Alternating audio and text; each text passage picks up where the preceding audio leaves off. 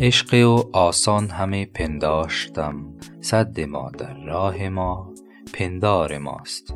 آنچه مانع رسیدن به عشق می شود پندارهایی هستند که چهره باقی عشق را می پوشانند. این پندارها می توانند به اصطلاح رهزنی کنند.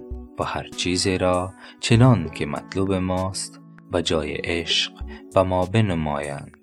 تصورات و خیالات خود ساخته و به اصطلاح فانتازی های ذهنی و آسانی با عشق اشتباه گرفته می شوند. از نظر اتار اغلب ما عشق را آسان تصور می کنیم زیرا آنچه را می خواهیم و مطلوب شخص ماست و آسانی در ذهن می سازیم و گمان می کنیم که این ساخته همان عشق است و در دنیای واقعی و عینی نیز به همان صورت جلوگر می شود آشکار است که این ساخته یا همان پندارها و خیالات ذهنی دیر یا زود فرو می ریزد و از آنها هیچ بر جا نمی ماند جز افسردگی و یاسی که در وجود ما خواهد ماند. والسلام.